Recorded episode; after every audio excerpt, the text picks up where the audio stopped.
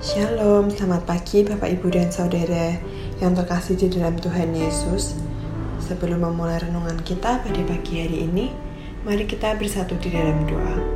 Terima kasih Tuhan Yesus untuk kasih setiamu, untuk kebaikanmu yang boleh kami terima hingga saat ini.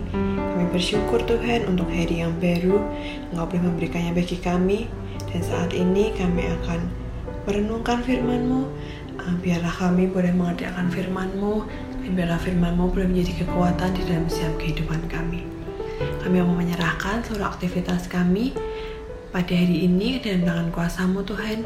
Tuntunlah kami agar apa pun yang kami lakukan semuanya menyenangkan hati Tuhan.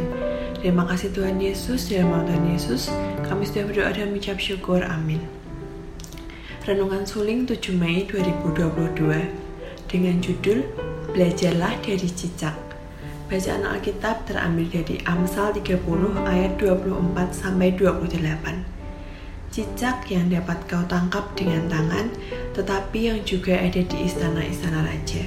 Amsal 30 ayat 28. Binatang kecil lain yang dapat dengan mudah kita jumpai di sekitar kita adalah cicak.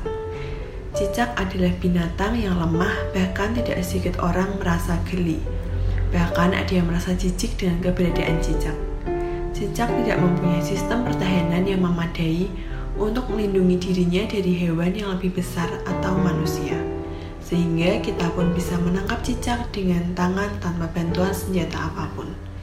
Kita bisa memegang cicak tanpa resiko apa pun. Bahkan kita dengan mudah bisa membunuh cicak. Tetapi Tuhan menciptakan cicak bukan tanpa tujuan Tuhan tidaklah menciptakan cicak asal-asalan dan menjadikan cicak hanya sebagai mangsa atau santapan empuk predator saja.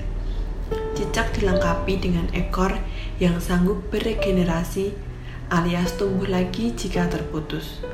Ekor cicak ini akan terputus ketika cicak merasa sedang dalam bahaya, sehingga cicak bisa berlari jauh-jauh untuk menyelamatkan diri. Lebih jauh, penulis Amsal mengatakan, bahwa meski kecil dan lemah, cicak sangat istimewa karena mereka bisa dengan bebas lalu lalang di istana raja.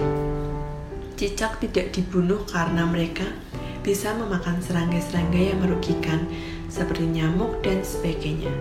Jadi meski lemah, cicak ternyata berguna dan karena itu mereka pun bisa berada dengan bebas di dalam istana.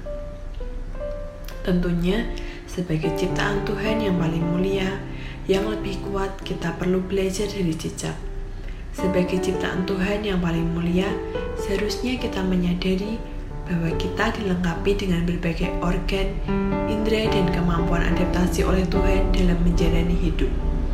Betapa Tuhan telah menyediakan segala sesuatu secara lengkap dan cukup bagi kita untuk menghasilkan buah, untuk bekerja buat Tuhan dan memuliakan namanya. Dari cicak kita seharusnya belajar menjadi orang yang tidak mudah untuk mengeluh dan mengasihani diri sendiri. Kita seharusnya menjadi orang-orang yang gigih dalam berusaha dan tidak mudah menyerah dengan keadaan. Ketika kita merasa lemah, kita perlu ingat bahwa Tuhan punya rencana bagi setiap kita dan masing-masing kita sudah dilengkapi secara khusus dan ditempatkan sesuai yang Tuhan kehendaki selama selemah apa pun kita, kita tetap berguna bagi Tuhan. Belajar dari cicak, kita harus mampu memaksimalkan segala sesuatu yang telah diberikan Tuhan untuk menyatakan kemuliaannya, baik dalam pelayanan maupun kehidupan kita sehari-hari. Pokok doa pada pagi hari ini berdoa untuk pelayanan di PPW Ampel, kebutuhan gembala, dan perkembangan jemaat.